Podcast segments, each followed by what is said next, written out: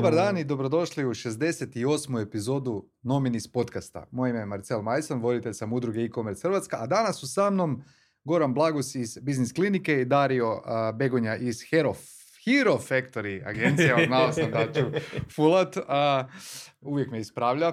I dalje bolje nego kad pišeš.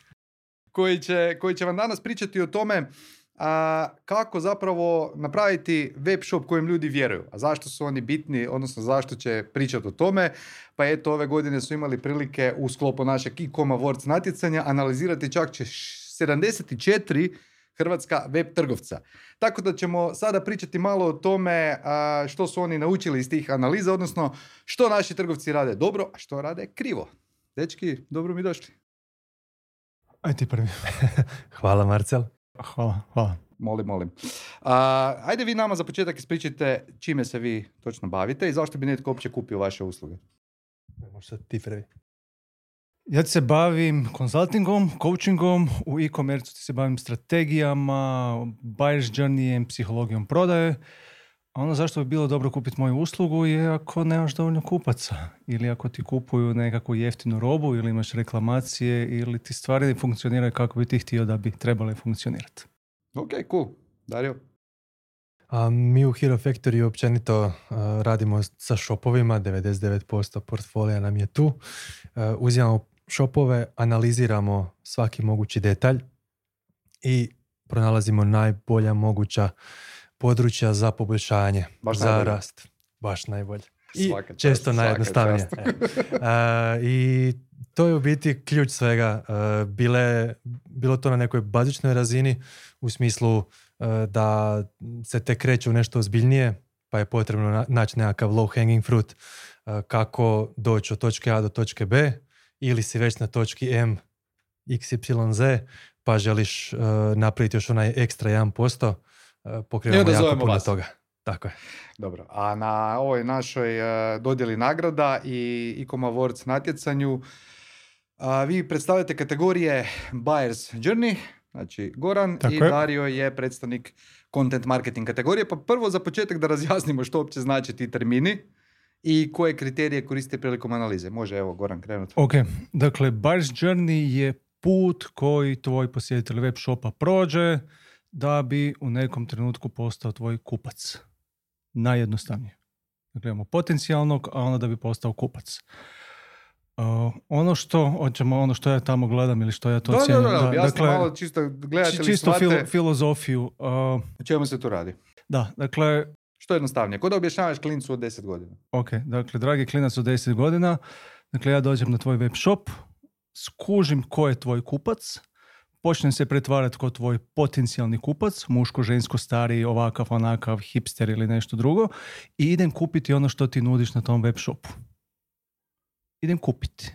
Idem vidjeti kako to ide. Idem vidjeti da se mogu snaći, da mogu staviti u košaricu, kako to izgleda, jesam ja to razumio, jesam ja to nisam razumio.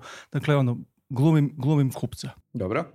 Vrlo izazovno, zato jer ja moram mijenjati tu psihološku, dakle, nekad sam žensko trudnica, nekad sam otac 6 djece, nekad sam nekakav hipi, nekad sam nešto drugo i tako da moram mijenjati te uloge da bi ja vidio da li taj web shop funkcionira ili ne funkcionira. Znači ti se stavljaš u ulogu kupca zapravo. Tako je, da. Dakle, ja se uvijek mentalno stavim u ulogu kupca kojeg, dakle, web shop na početku komunicira koji je njegov potencijalni kupac.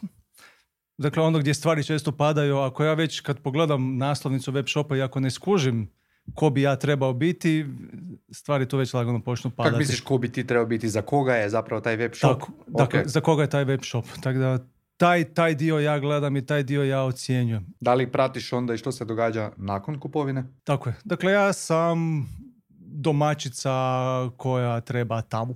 S time da čisto bi volio da razjasnimo, Buyer's Journey počinje i prije nego čovjek dođe na web shop. Znači kad vidi oglase, komunikaciju, znači bilo kakav kontakt s brendom, je li tako? Taj dio je vezan uz marketing, uz sve ostale stvari. Dosta je to vezano, dosta je to kompleksno, ali kad se ocjenjuju web shopovi, dakle, moje je da prvi procijenim ko bi to mogao biti, ko sam ja taj, i onda, dakle, vodim taj cijeli proces. Jesam li nervozan, jesam li smiren, jel razumijem proces, jel ne razumijem proces, tako da jednostavno glumim tog kupca i zapravo vodim cijeli taj proces, kupujem. i onda pratim što se dešava nakon što sam ja to kupio. Ili se ne dešava. Dobro, pričat ćeš nam kasnije o tome što si otkrio, a sad ajmo malo razjasniti ovaj content marketing. Sjećam se da smo Dario i ja dosta raspravljali kako ćemo uopće nazvati tu kategoriju. Prije smo imali, čini mi se da je bila copy ili tak nešto, znači više smo imali usmjerenost na pisanje, ali falilo nam je to nešto i marketinški, znači to je sve dosta vezano, sve skupa. Ti si i dosta UX analiza radio, pa daj nam objasni što ti zapravo u tom svom dijelu gledaš. Ajmo početi od toga kako ti uopće definiraš taj termin content marketing, što to je? Mm-hmm. Pa content marketing je zapravo jako, jako široko područje. Content sam po sebi je široko područje. Marketing, ako gledaš ono klasično 4P, ekonomska teorija može pokriti apsolutno maltene cijeli biznis. Jel? Tako da content marketing je nešto što zapravo nije toliko precizno, ali kao što si rekao, nekako smo to morali nazvati. Ja sam u biti onaj nervozni kupac iz tvoje priče. Nervozni kupac koji ima nula vremena, koji je već pogledao 100 stvari i mora pogledati još 100 stvari i plače dijete u pozadini i događa se milijun apsolutni overflow svega, a ja trebam ovog trena kupiti nešto od tebe ili barem saznat neku informaciju. Zašto na taj način? Zato što je dobra usporedba s onim što se događa. Ja ne moram zaista biti nervozan, ja mogu jednostavno gledat nešto na TV-u dok paralelno scrollam i pričam s nekim trećim i radim i još YouTube video neki onaj floating okvir, floating window u pozadini. Znači, vidim malo tvog ekrana, imam jako malo strpljenja, ako mi se nešto duže učitava neću gubiti vrijeme na to, ima još 30 drugih shopova koji prodaju istu stvar. A ono što je najvažnije od svega jest hoće li meni biti jasno ko si ti, zašto da kupim od tebe, jer ključ je u tome da zapravo svi računamo na to da onoliko koliko ja kao predstavnik svog biznisa poznajem svoj shop, da će ga toliko poznavat i prepoznat neko ko dođe na taj sajt, ali realnost je zapravo u tome da svaki shop malta ne izgleda isto, pogotovo na mobitelima na kojem je 80-90% usera danas, a i kupovina. Izgleda svaki... Zašto? Pa zašto izgledaju shopovi vrlo slično? Probajmo. Ajmo malo tome posvetiti pažnje, jer ljudi ne razumiju, shvatio sam kad rade web shop, zašto je dizajn, ajmo reći, nije najvažnija stavka koju moraš gledati kad radiš novi web shop. Znači, zašto većina web shopova koji dobro rade liče zapravo jedan na drugoga? Pa evo da povežem to i sa konkretnim odgovorom na ovo što si pitaš, što konkretno onda gledam kad sam bio u žiriju, jel? Znači, gledam nešto što zovem stalnim kontentom. Znači, ne tvoj blog kontent, ne kak si opisao proizvod i slično, nego stalni kontent. Kako opisuješ sve stvari koje mi rješavaju brige i koje mi ubrzavaju cijeli proces. Primjerice, koliko si mi u svakom koraku jasno i dobro opisao dostavu, koliko si mi najavio šta me čeka u nekim idućim koracima, i tako dalje, i tako dalje. Od najviše fokus ima tu od naslovnice pa nadalje, međutim, najveći fokus je na product page-u, oko samog get to cart buttona, pa onda cart proces, checkout stranica i slično. U biti, ta nekakva checklista, ako se dobro prati, u pravilu nosi znatno veću stopu konverzije. Mogu ja. Mislim da je stvar mindseta vlasnika tih web shopova. Dakle, vide neki web shop koji je dobar, ajmo mi to kopirati, samo ćemo imati naše proizvode ili dakle, nekad smo imali navalu Amazona. Ajmo sad svi raditi web shopovi kao da budu kao Amazon web shopovi ili ajmo nešto drugo. Ako imaš marketplace s milijardu proizvoda, može. Sad, i onda ti nema razlike, znaš, onda svaki izlog je vrlo, vrlo sličan. To sve jednak izgleda jednako. Znaš, samo se mijenjaju lutke unutra, jer su crne, bijele ili zelene lutke. Znači ti sorry, ako sam te dobro shvatio, ti smatraš da zapravo web shopovi ne bi trebali ličiti jedni na druge? I da i ne. Mislim, ja ću ti reći svoje mišljenje. Zašto mislim da bi trebali? Zato što se ne radi toliko o dizajnu, nego o... znači nekakvim elementima koje ljudi očekuju na određenim mjestima. Ako je košarica na većini web shopova gore desno, tražilica na sredini, ne znam, u footeru su ne znam oznake povjerenja, plaćanja i slično, nemoj tu izmišljati toplu vodu. Tu ne trebaš izmišljati toplu vodu. Dakle, postoje set nekakvi, ali način kako ćeš prezentirati neki proizvod, da li će biti svaki proizvod jedan landing page sa videom ili neće biti video, da li će naslovnica imati... Ali nekakav kao rekao bi kostur, nekakva struktura web shopa je manje više slična, je li tako? Košarica je košarica, kupi ovako onako, dakle, da li je multi-step plaćanje ili one step plaćanje. Najvažnije stvari su na vrhu i tako dalje. Da, dakle, to i znanost to potvrđuje. I to nije sporno. Dakle, tu svi mi očekujemo, dakle, kad dođemo na blagajnu dućan, da će biti teta blagajna. A s čime se onda možemo diferencirati? Ako, znači, ti elementi su isti, znači, za vaše kategorije. Sad, kad vas slušam, zapravo sam skužio da zapravo jako slično ocjenjujete. Iako znam, sjećam se da vam kriteriji nisu isti, dakle, ali zapravo dosta vam se njih preklapa, jer konkretno sad ono, kako ćeš ti dobiti informaciju da je neki web shop tebi dao na prvu sve informacije koje tražiš, a ako ne s time da čitaš koje su, znači što je tu od kontenta gore, a s druge strane to utječe i na Buyers Journey, iako tu utječu i neke druge stvari koje se događaju prije i poslije kupovine. Ali recimo, baš recimo u sekciji Buyers Journey, što ja mogu napraviti kao trgovac da se istaknem ispred drugih, da budem bolji od drugih, odnosno što si ti primijetio da premalo trgovaca radi, a nekakav je quick win, ajmo reći vam. Da napraviš to, odmah bi povećao konverzije. Dakle, većina njih ne zna koji im je kupac. Ok, znači definirati personu. Definirati personu, ali dakle ne znaju koji je kupac, ne znaju koji su motivi zašto im ljudi dolaze gore. Kako da to saznaju? Istraživanje, stručnjak, testiranje. Google Analytics pokazuje nešto. Dakle, antropološka istraživanja sad dolaze, tu dolaze na vrh. Dobro, sad kad pričaš o antropologiji, znaš, ne vjerujem da toliko daleko naši idu domaći trgovci da neko to provodi, ali većina njih ima fizičke poslovnice, šta bi njima poručio? Gle, osluškuj kad ti dođe neko fizičko, ali dakle ima dobra tehnika, dakle... Što rade u velikim šopovima, ne znam da li rade kod nas, ali se radi vani. Dakle, kad ljudi sa košaricom kupuju, onda postoji lik ili ženska koja osluškuje što kupci kupuju kad su na policama nešto. Onda kažem, djetetu ne smiješ to kupiti, ili muž i žena nešto raspravljaju. Ozbiljno. Dakle, postoje špijuni koji usluškuju oko svega toga. Mislim, svi mi znamo Hotjar i ostale tehnike koje prate što nam kupci rade na web shopovima, na web stranicama, ko ti ide mišem, ne ide mišem, što radi, ali svi mi smo kao fora je, on tu nešto klikće i vrlo to jednostavno zaključujemo da trebamo imati veći buy button. Možda nije stvar tog većeg buy buttona. Većina ljudi ne zna koji im je kupac. Dakle, ne znaju koje su frustracije, da li je motiv da su jadni, ili je motiv jel im treba informacija, ili je motiv da nemaju neku budućnost. Dakle, svi, ovisno o životnom statusu, situaciji, dakle, imamo neki interni motiv koji nas tjera zašto idemo na web shop. To je ta sitna nijanca. Pričat ćemo još malo o tom personi i o tome, ali volio bi čuti prije toga i Darjevo mišljenje. Znači, da li postoji neki easy win po tvojem mišljenju za većinu naših shopova, a tiče se kontenta konkretno? U našem dijelu postoji stvarno dosta easy winova. Sam da se nadovežem recimo na ovo, jako je zanimljiva tema. Iz našeg iskustva, čak kad uđeš u razgovor s trgovcem, on će ti znati objasniti tko je njegov kupac. Znači, dosta dobro to reći, ali kad radi nekakvu operativu, onda se ne drži toga uopće.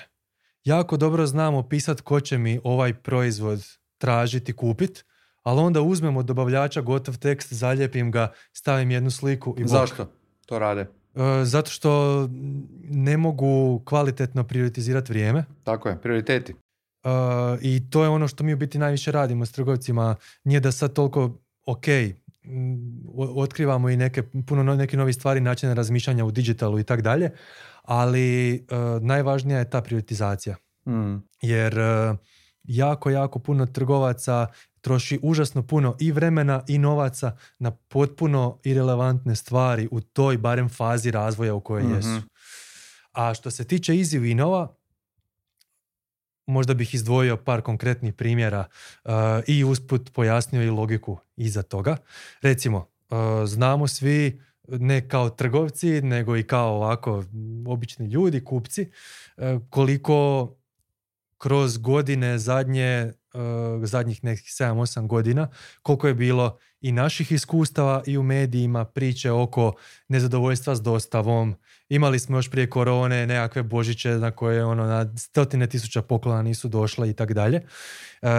Danas je situacija nešto bolja, ali i dalje kad se usporedimo s nekim vanjskim tržištima je i dalje dosta zaostajemo po tom pitanju.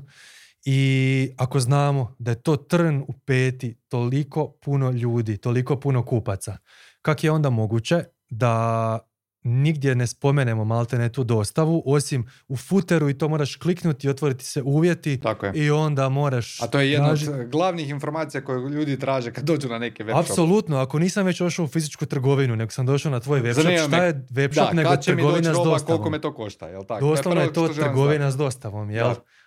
Jasno mi je da prodaješ to i to, prodaješ košulje, ali kakva ti je dostava? Da. Pogotovo je u Hrvatskoj to pitanje. Dobro, šta onda napraviti u tom slučaju?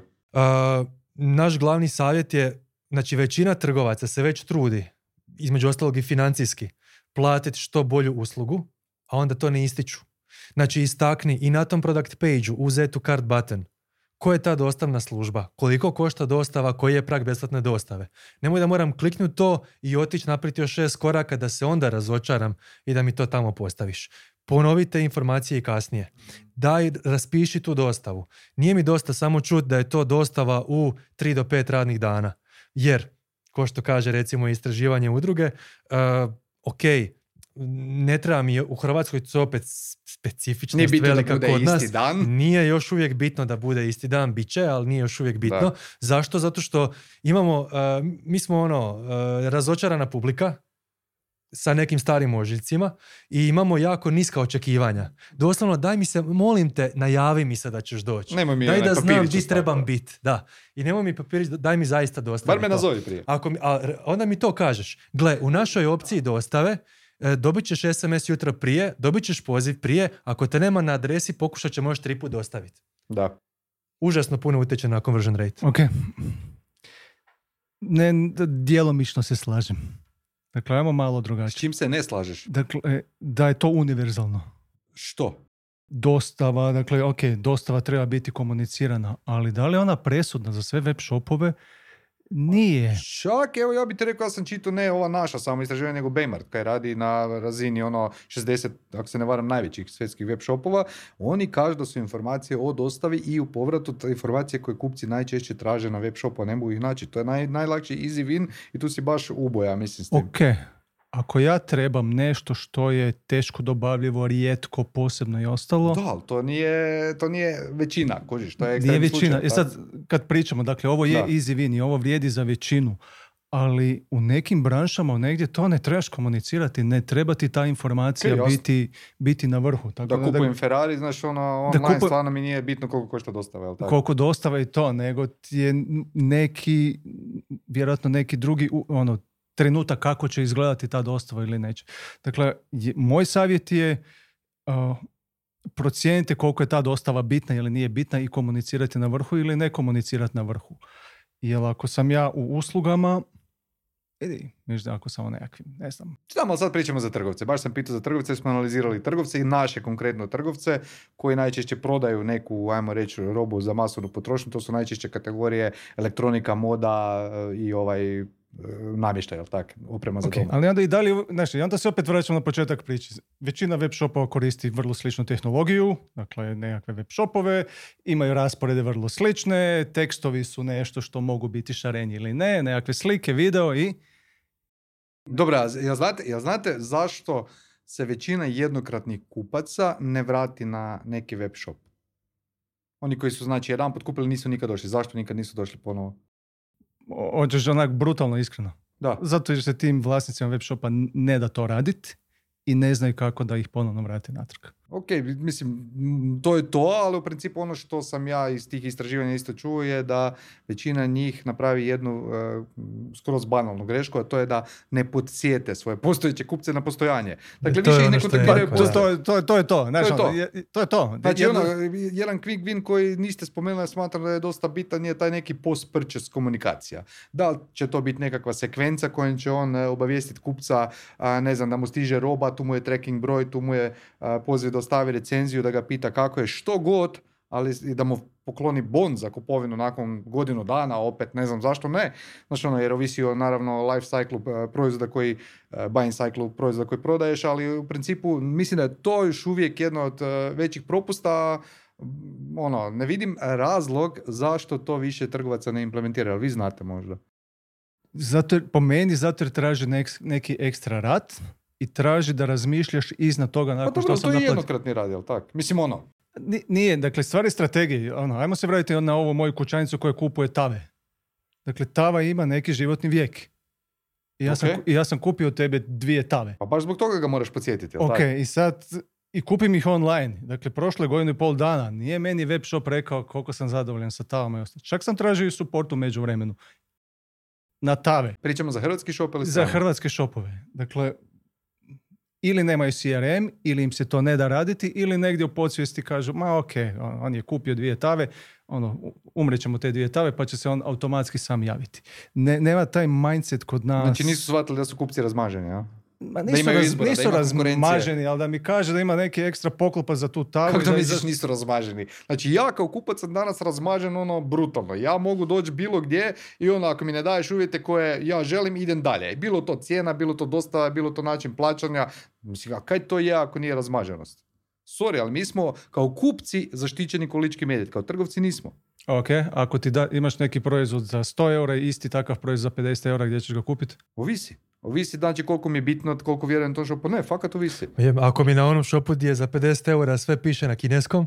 Da, ali prvo to. Okay. I neću robu dobiti, nego će ostati bez para i kartice ali i tako dalje. Ali ćeš početi razmišljati, znaš, ali ćeš početi razmišljati 50 eura i tako ne. Hoćeš, ali opet mi smo čak i to smo pitali kupce u istraživanju i stvarno ne gledaju najnižu cijenu uvijek, nego gledaju opet da su zadovoljni kvalitetom ne proizvoda, ne cijene, nego kvalitetom usluge. A kako to možeš znati ako prvi put kupuješ? Pa čitaš recenzije drugih kupaca. Tu smo došli do teme recenzije, ali prije toga možda se hoćeš nadovezati na ovu temu. Ja bih dodao tu vezano za razmišljanje o after salesu još 2 stvari. Jedna koja je neki više opći koncept, ali po meni čak i manje važna, a to je da postoji još malo starinsko shvaćanje lojaltija koje je na nivou ono, kad sam bio u selu i bila mi je tu trgovina preko puta, a ima još jedna trgovina na drugom kraju sela. Ne do Bog da mene neko vidi u toj drugoj trgovini, šta će te Tamara reći, odreće me se. I naravno da ću kupovati, trošit ću sav svoj novac tu. Međutim, sad je stvar da... Sad je selo globalno. Sve mi je tu. Ja mogu sa 10 puta kupiti s istog šopa. Ako mi je 11. put bolja ponuda na nekom drugom šopu, ja ću 11. put kupiti tamo, možu se vratiti vama ako mi bude bolja ponuda. Ali nekakvi, ajmo ih nazvati loyalty programi, nisu stvar toliko emocije, ima naravno nekih iznimaka uvijek, ali su zapravo stvar najboljeg value-a svaki idući put.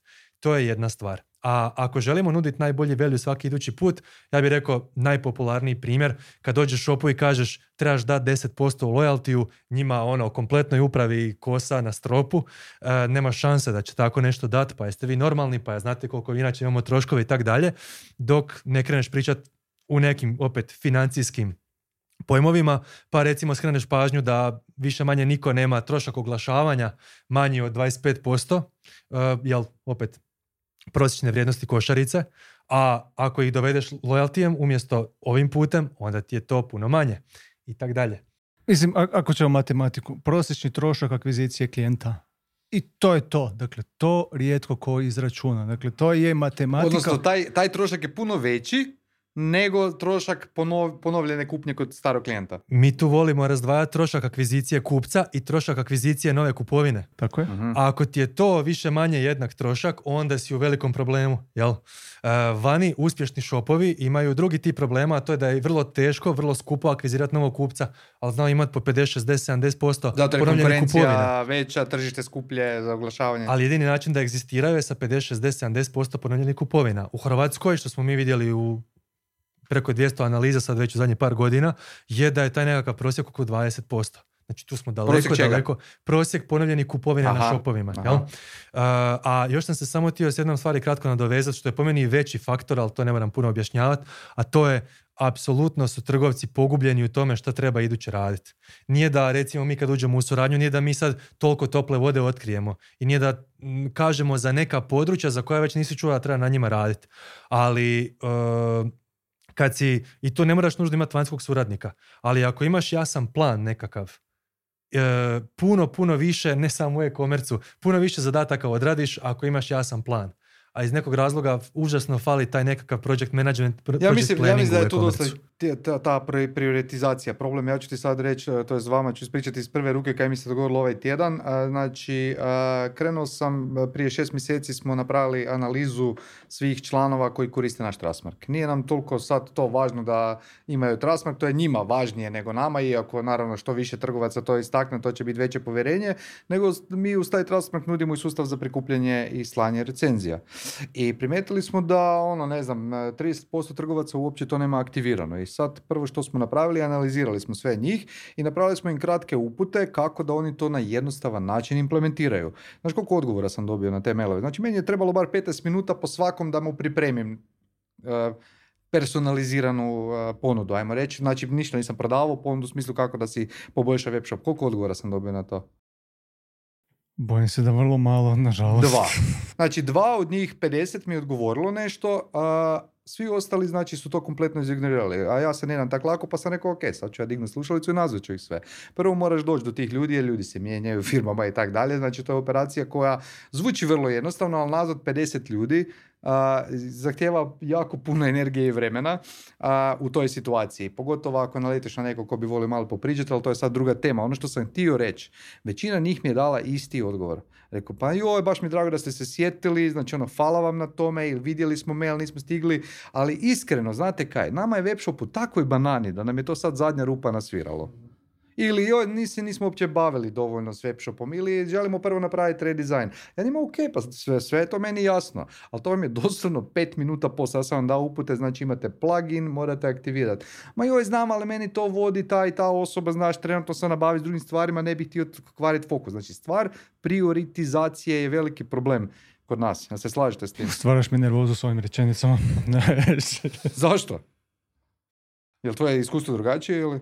Ma slično je, ali okay, ja radim s nekim klijentima koji su to konačno skužili da je to bitna stvar. Dakle, ajmo full otvoreno. Koliko su bitne? Koliko su te recenzije po vama stvarno bitne? Dakle, po meni će one sad u narednih nekoliko godina biti presudne. Ne bitne. Presudne. Dakle, mi trenutno testiramo u oglasima recenzije. Dakle, imamo poruku, mi smo najljepši ovako, onako, nego mi stavljamo recenziju nekog unutra. I dakle, to je budućnost. Jer shop nije problem kopirati, proizvode kupiti negdje nešto. Sve to možeš. Recenzije, još ako su iskreni, ako su video, Roki, to je već druga priča. I da. To, od njih 10, pola trgovaca kuži. A kako ih prikupiti da ljude ne spemamo? Možda se toga boje, ne želim dosađivati ljudima. To često čujem isto. Dario. Mislim, okay, ko se boji spemanja neće daleko doći s recenzijama. U životu, općenito. Općenito u životu, da. Mislim, ako pričamo mislim šta god da uzmeš, da nismo uopće e-commerceu, J.K. Rowling i koliko je Harry Potter puta trebala izdavačima prilaziti s tim. Stvar je u tome da su općenito, što je s jedne strane ok i fair prema kupcima, ali trgovci su jako često puno oprezniji prema kupcima nego što kupci zaista, što je kupcima zaista ok. E, proste, ali tu se moram nadovezati. Imali smo slično sada u upitniku isto za komunikaciju putem ovih nekih modernih kanala tipa WhatsApp, Viber i to.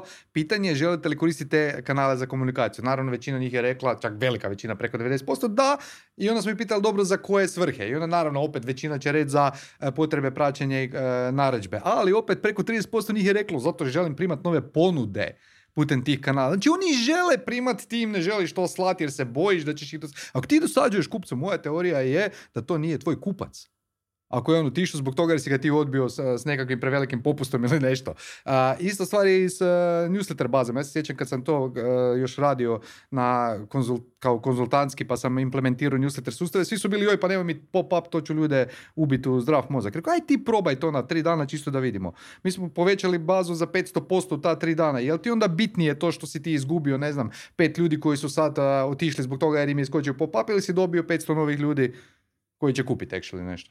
Evo mi, konkretno iskustvo da podijelim, u zadnjih, sad ne znam, točno 1-2, najmanje 40-50 trgovaca smo uspješno nagovorili na to da uzmu telefon i nazovu te kupce nakon narudžbe. Kažu im, ok, mi smo tu za vas, ako je bude bilo problema s dostavom, imate se kome javiti i tak dalje. I onda se kasnije jave i pitaju za recenziju. Samo jedna od svih njih, samo jedan shop je imao negativne iskustva s cijelom pričom, ali negativne iskustva su bila zato što se prerano u biti zvalo, to je proizvod čiji učinak tek vidiš nakon x mjeseci. I onda tu smo back-offali i rekli ok, ajmo se tu držati mailova. To je bio jedan slučaj od, evo, 40-50 komada. Mogu se ja nadovezati to? Možemo malo dublje ući s time? Malo. Okay, samo malo dublje. Dakle, ovisno o ciljnoj skupini, ovisno o kupcima je ovaj dio sa telefonom je dobar. Znaš, ako su ti stari kupci, primili smo vašu narudžbu, sad ćemo je zapakirati, ajmo je poslati.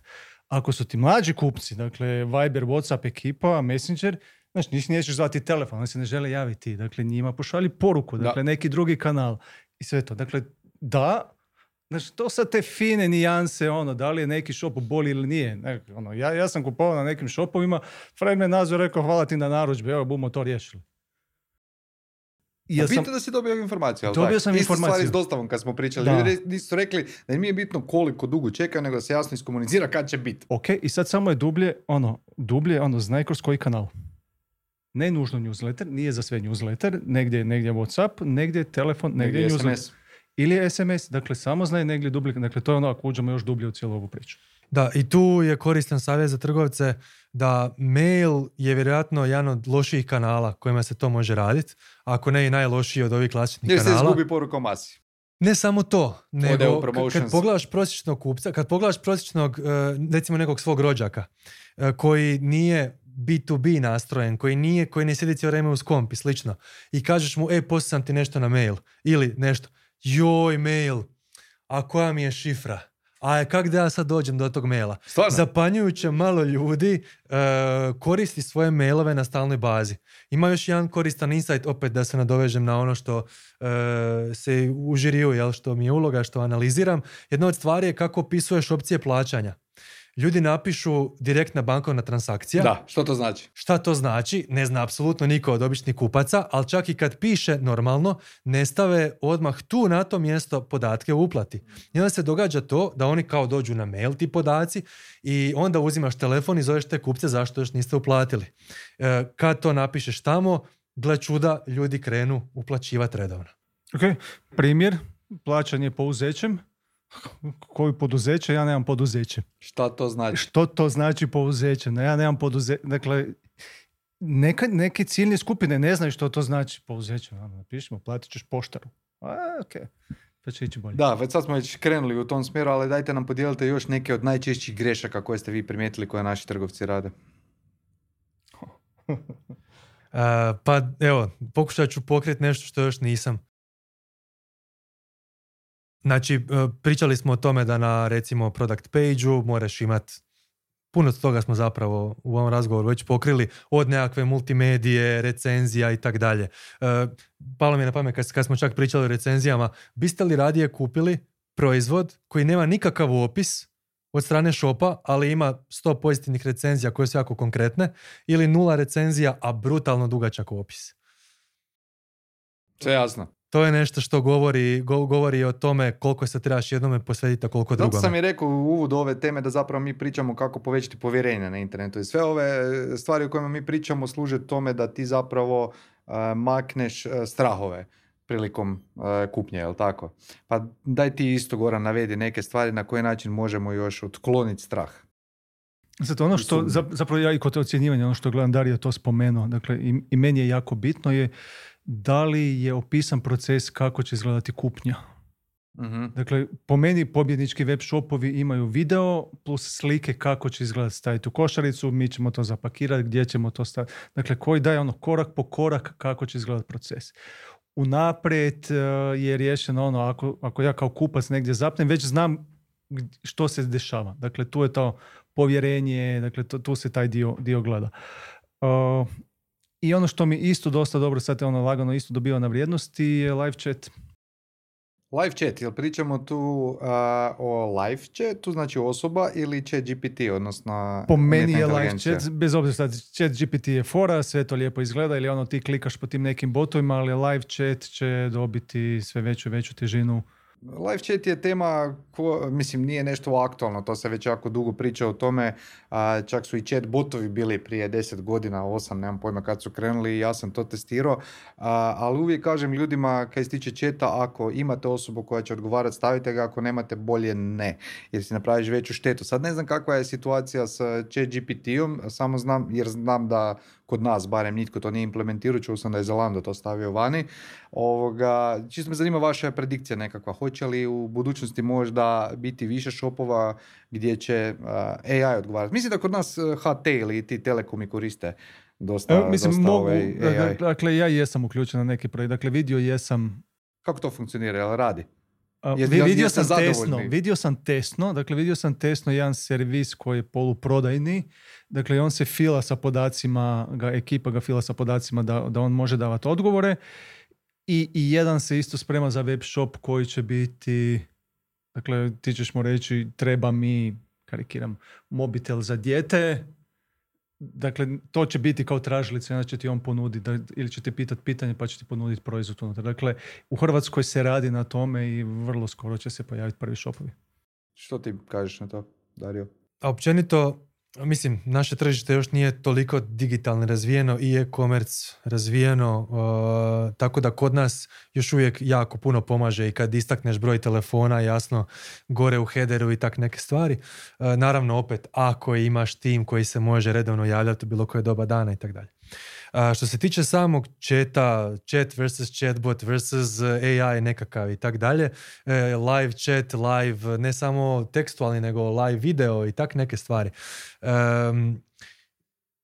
Mi smo nekako tu na sudaru, ono što ja vidim, dvaju struja. S jedne strane iz SAD-a dolazi struja koja kaže da još malo prije, zapravo 2020. je bila istraživanje, ne znam novije, ali sjećam se da je bila priča, opet ne znam točno koliko godina, ali klinci, ajmo reći do 20 neke godine, 21. 22. godine, istraživanje koje kaže da njih 70 nešto posto ne želi kad se javi na chatu, na nekom shopu ili na webu, ne želi stvarnu osobu jer se osjećaju kao da nekom troše vrijeme. Žele chatbot.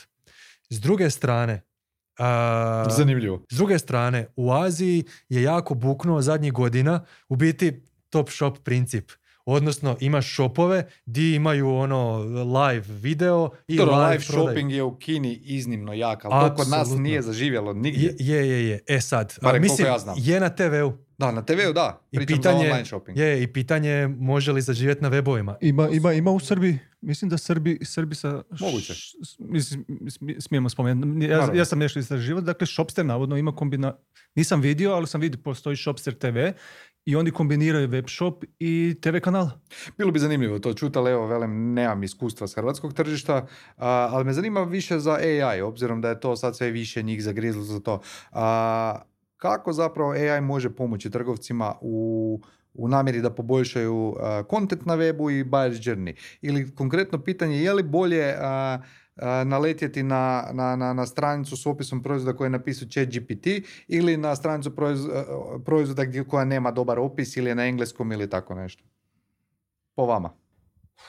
Mislim da dugoročno jedino što je važno je pružaš li neki value kupcu. Tehnologije kakve god da će biti, ona tehnologija i onaj način koji bude pružao najveći value kupcu će pobijediti. To ne vrijedi samo za klasični nekakav UX, CRO, nešto tog stila. Čak i sami Google. Jel? Ono što je finalna uz sav mogući recimo SEO i sve one neka pravila koja trebaš slijediti. Na kraju dana se prati kakvo je ponašanje, bounsaju li ljudi, odnosno odustaju li na tom webu i tako dalje. Možeš imati najbolje moguće SEO signale. Ako bounsaju ljudi na tom webu, Google će te kazniti i spustit će te ispod nekog drugog. Slično je to, a Google replicira ponašanje kupaca. Što znači, ako Google replicira ponašanje kupaca, možemo jako dobro skužiti što je kupcima važno. Kupcima je važno da im daš content koji će im biti zanimljiv, koristan, oko kojeg će se oni aktivirati, angažirati i gdje će na kraju u slučaju shopa kupiti. Je li to napisala jedna osoba, tim ljudi ili AI, dugoročno neće biti važno. Ja imam malo drugačije mišljenje. Drago mi je. Tako je. Ajmo zakuriti malo frku. Kredibilitet prodavača će biti presudan. Pa dobro, to nije drugačije. Content će se lako definirati, video content će se lako definirati, proizvod će biti lako. Dakle, u budućnosti su već je krenulo. Su recenzije nisu toliko o mobitelu ili nešto, nego o iskustvu sa tim web shopom trgovcem i kredibilitet trgovca, da li on može isporučiti, da li on dobar, loš ili nešto slično. I to su stvari koje će biti presudne u budućnosti. To.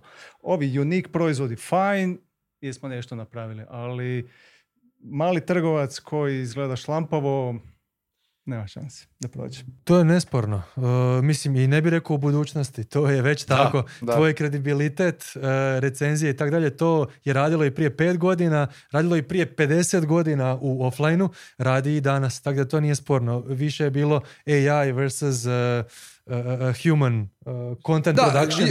Da, više je bilo, znači, da li je ono, ako nemam vremena, nije mi na top prioritetu, da li ću onda iskoristiti malo prečac, pa ću iskoristiti ChatGPT ili ću jednostavno zaboraviti na to? Po meni možeš. Znači, ako nemaš vremena, nek ti ChatGPT nešto bolje napiše, bolje išta nego ništa, ali kak je tebi napisati, tako će meni napisati, njemu će napisati. Znači, tu, mislim, dobro, to smo sad rekli dosta grubo, bolje išta nego ništa, to je dosta loše, ali mislim da je ChatGPT dosta sad...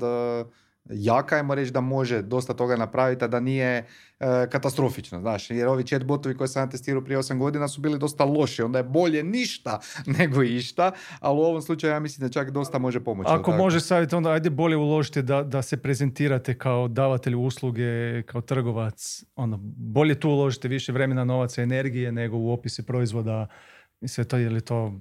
Znači, više u povjerenje, više u autoritet, social proof, recenzije i to što smo pričali. Šta još, Dario? Slažem se, a kad radiš content, ja bih savjetovao, bar u trenutnoj fazi razvoja AI-a, koristiti ga kao nekakvog savjetnika, ali savjetnika koji još ne razumije baš dobro sve. On ima jako puno znanja, ali ne razumije tebe i tvoje poslanje toliko dobro. Evo, dao bi konkretan primjer, čak nije vezano za shop, vezano je za nas kao agenciju. Radili smo za francusko tržište nekakvu strategiju i o temi o kojoj znamo puno, ali nas je zanimalo recimo specifičnosti ponašanja baš Francuza i sad da ne iščitavamo ne znam koliko online resursa, istraživanja i čudesa, smo pitali ChatGPT. Dao je ogroman, brutalan odgovor. Bili smo tako oduševljeni da smo mu rekli ok, daj, ajde molim te, onda ovo što smo mi raspisali, našu cijelu strategiju raspiši, da uzmeš ovo u obzir i raspiši još nešto bolje i jasnije. Ponovno je napravio fenomenalan posao i tako u par koraka, da bi na kraju dečko, kolega Matija iz firme, bi krenio sve to prebacivati u actual dokument i onda me nazove, Dario, ali ChatGPT je izostavio ovo nešto smo već bili napisali. Ali uopće je zanemario to i to. Na prvu ti izgleda užasno impresivno, a kad uđeš u detalj vidiš da se izostavljaju stvari, da itd. Hoću reći time. Ajmo ga koristiti, barem za sad, na način da mu kažeš neke ključne stvari, da uzmeš to, da ti da ideje i da ti onda budeš onaj human touch koji će završiti tu cijelu priču. Okay. I onda opet dođem ja tu sa psihologijom prodaje, sa buyer's journeyem, o tim nekakvim emocijama, razmišljanjima, strahovima, motivima i sve to. Dobro, dosta smo sad pričali o tome što rade krivo, nismo niš pričali o tome što rade dobro. Kako oni stoje u usporedbi s hrvatskim, sa stranim tržištem?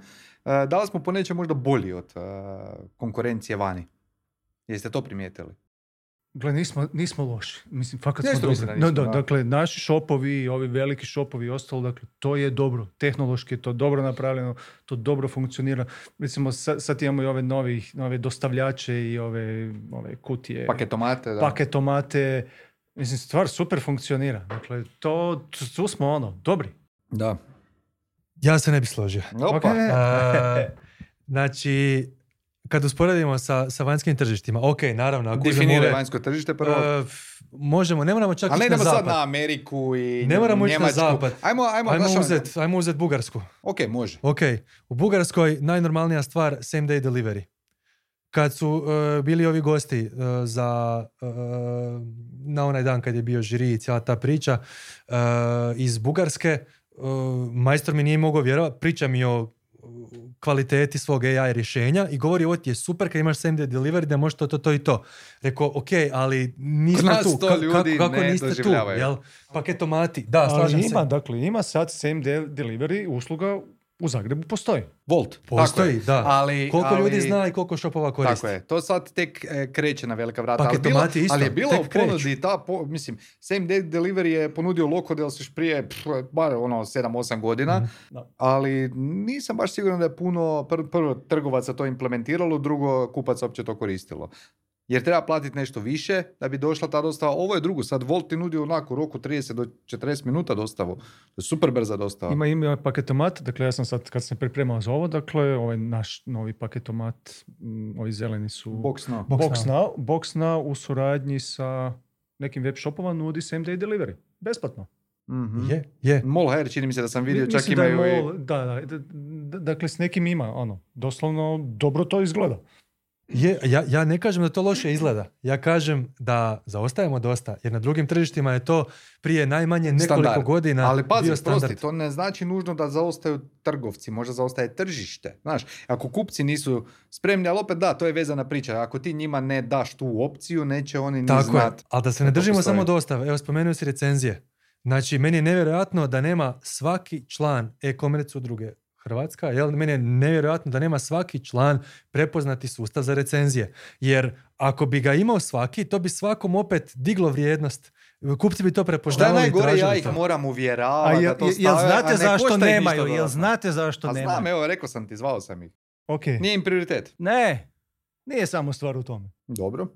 Neko će ostaviti lošu recenziju. I to je isto veliki strah. Neko će nas popljuvati i onda razbijamo glave, neko će reći da nismo ispunili neko obećanje. Ali to je nedostatak opet edukacije, to si ti kriv, jer ih nisi dovoljno educirao. Da ih naučiš, da nije poanta imati 5.0 recenzije, ljudi više vjeruju kad imaš nešto realnije ocjene, i ako dobiješ lošu ocjenu, što napravimo?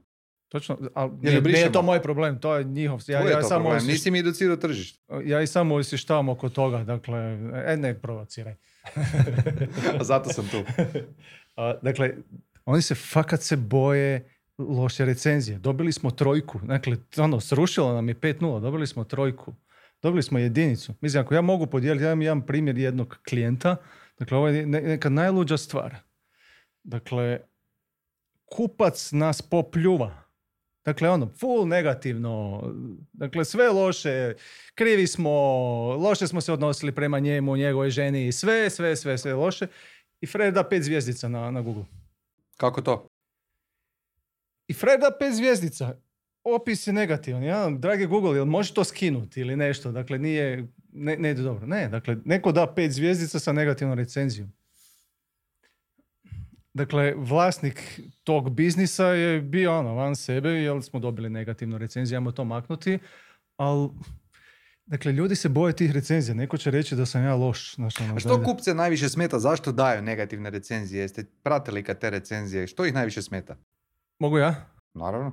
E sad, kupac ti daje negativnu recenziju u gotovo 90% slučaja zato jer mu je stalo do tebe. Opa. Dakle, kada Dakle, kad mi dajemo neku reklamaciju na uslugu, dakle, gledaj, stalo mi je do toga. Dakle, ono, prevario si me nešto, ono, stalo mi je, hoću da to popraviš.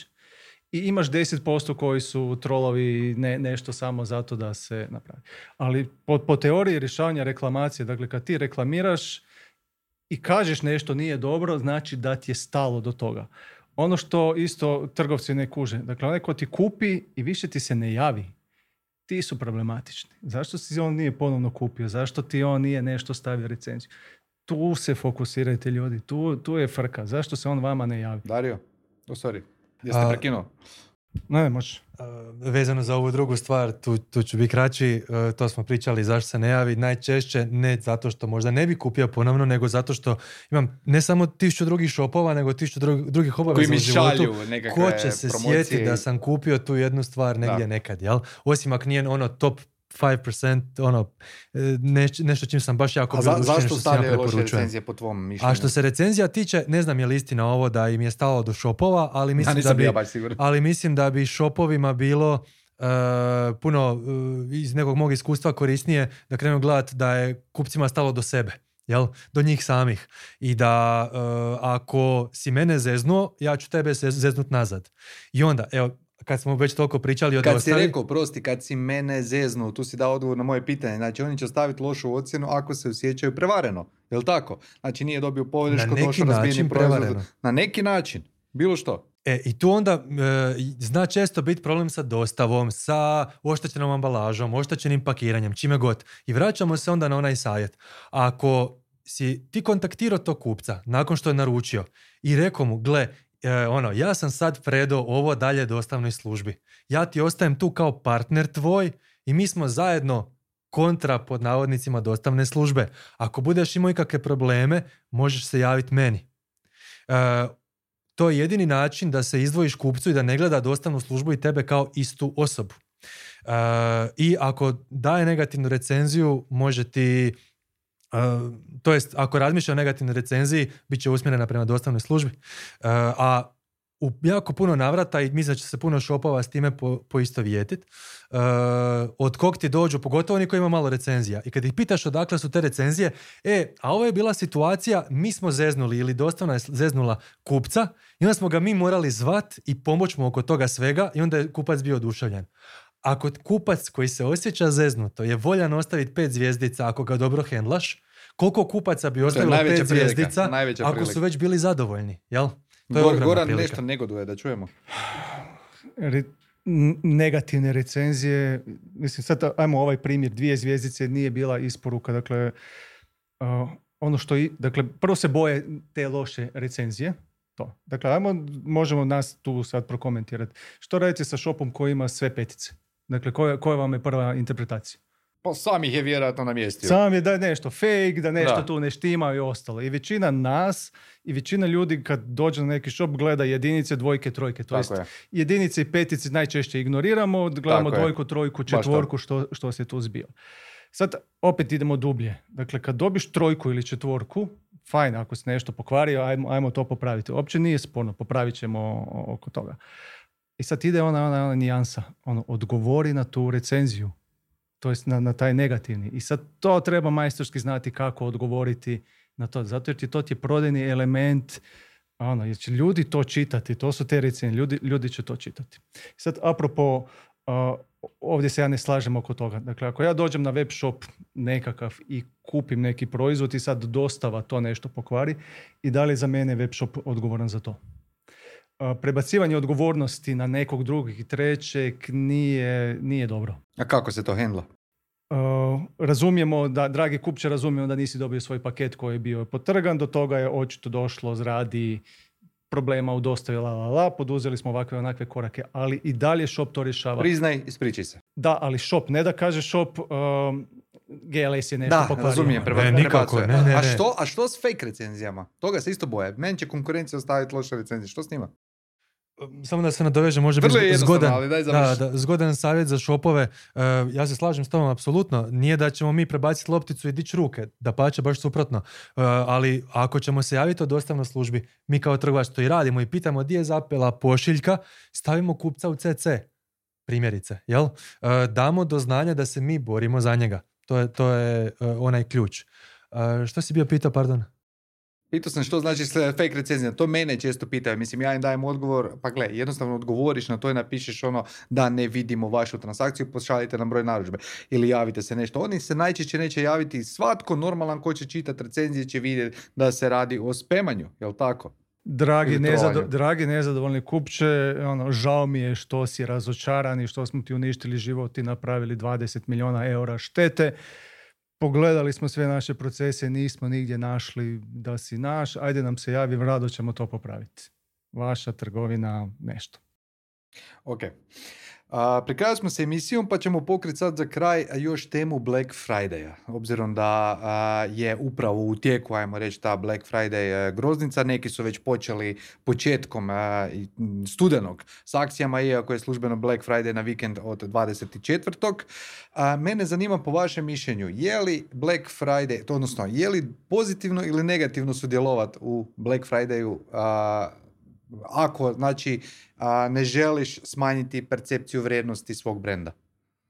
Odnosno, smanjuje li to percepciju vrijednosti brenda i trebalo mi se ja kao trgovac bojati da ako jedanput ponudim veći popust, da nitko više neće htjeti kupovati kod mene po punim cijenama? Što ga zakomplicirao? Ja postavljam pitanja koja meni postavljaju trgovci. Evo, čisto želim doći do odgovora. Pa ja bih rekao ovako. Zato sam pozvao stručnjake. Ja bih rekao ovako, to je pitanje koje mi često jako dobivamo. Prvo, po meni, trebamo biti svjesni na kakvom tržištu operiramo.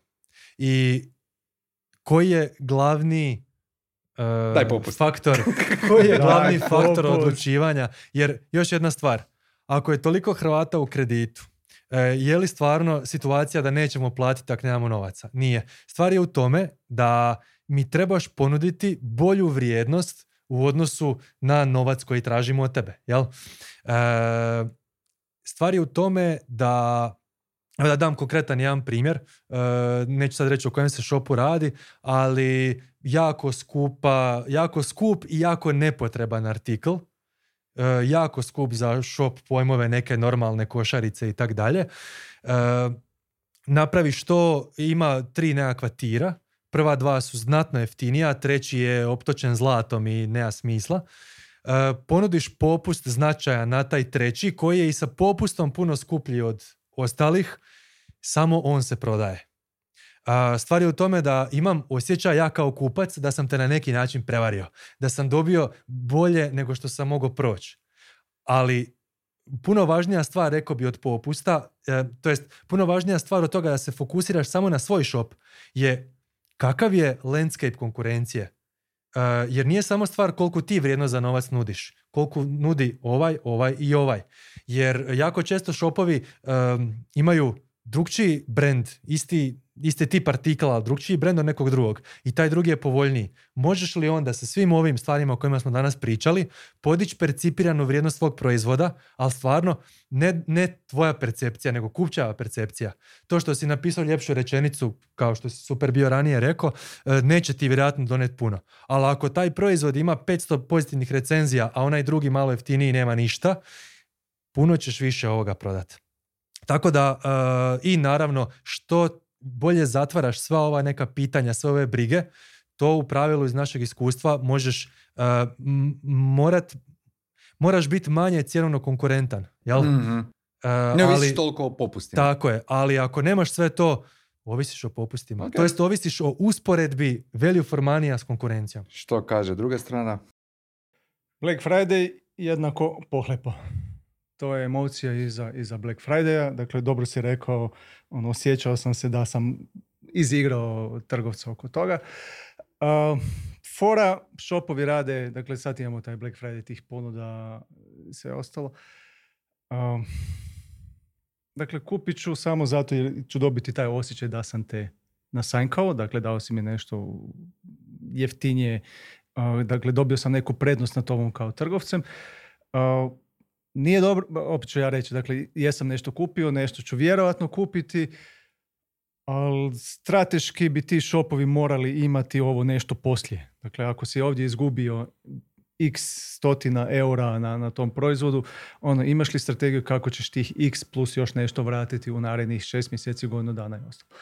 To ne viđam kod nas, dakle toga ne viđam kod nas. Recimo nisam vidio ni u jednom našem shopu da je prezentacija novog proizvoda ili nove usluge bila vezana uz Black Friday. Dakle, da su lančali nešto novo, vani toga ima, lančali su nešto novo, dakle napravili smo neke nove čaše, nešto, fora, i još su na to lijepili, dakle, novo plus Black Friday, šibaj. Dakle, to se ne dešava kod nas, nažalost. Jako super poentirano i to je po meni ključna stvar što se tiče Black Friday-a.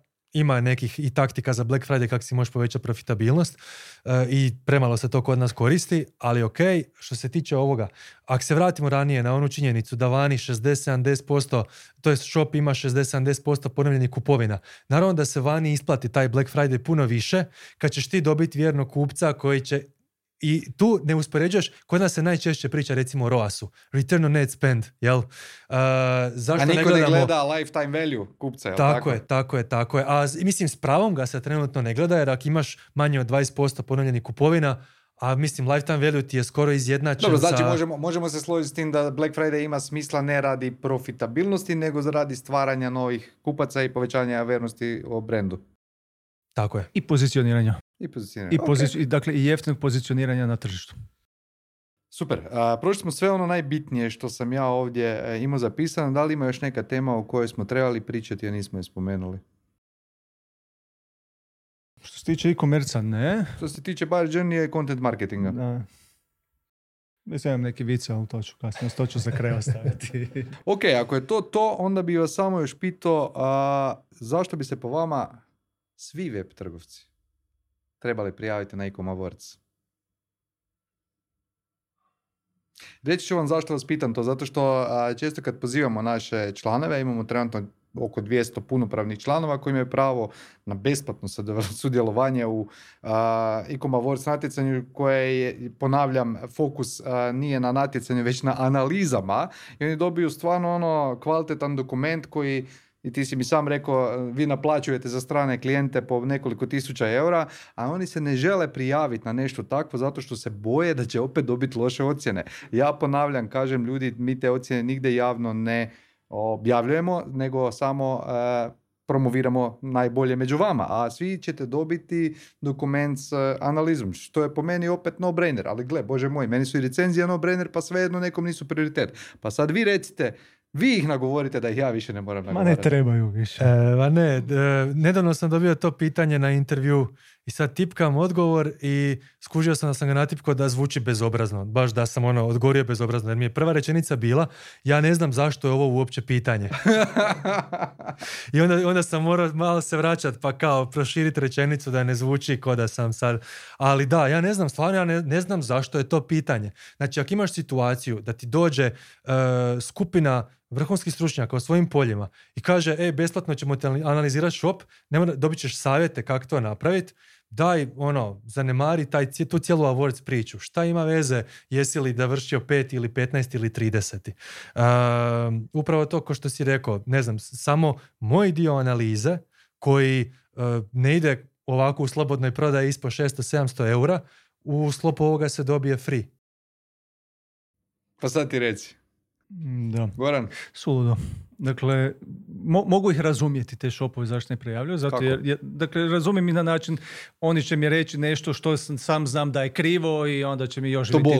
To boli i onda će to još biti... A znam da ne valja, svjestan sam. Da, svjestan sam i sad će mi oni soliti pamet da ja to moram napraviti i tako nekako. Dakle, prvo dobit će hitove na taj web shop, podignut će im analitiku oko svega toga. Dakle, ako su neki bugovi koje oni ne vide, mi ćemo im reći, vidi, imaš tu neki bug ili ti nešto fali, barem tehnički ćemo im dati. Onda dobit će nešto što vrijedi nekoliko tisuća eura vrijednosti tih analiza. To je fakat no-brainer da ti hrpa ljudi kaže što bi trebalo raditi i onda sa tim dokumentom uzmeš ga za EU sredstva, već imaš napisan projekt za besplatna EU sredstva, pa će ti drugi to raditi. Da imaš auto za koji znaš da može ići bolje i znaš da ima neke felere i da ti dođe skupina od 5 majstora, čak ne jedan majstor, pa će ti sad reći, kad krene puhat, kad pogleda, Odmah ide cijena puta 2, puta 3. Sa svakim uzdahom puta 2, puta 3, puta 4. Ovisno o marki auta. Ali da, ali da ti dođe 5 majstora i kažu ti, gle, treba popraviti to, to, to i to, treba to, to, to i to, i to napraviš točno tako i tako. Pa mislim. Jako mi se sviđa tvoja analogija. Da, ja sam svoje vremeno radio isto analize, kak sam ih nazvao, se sjećaš, ne znam, jer sam ti pričao. Webshop servis.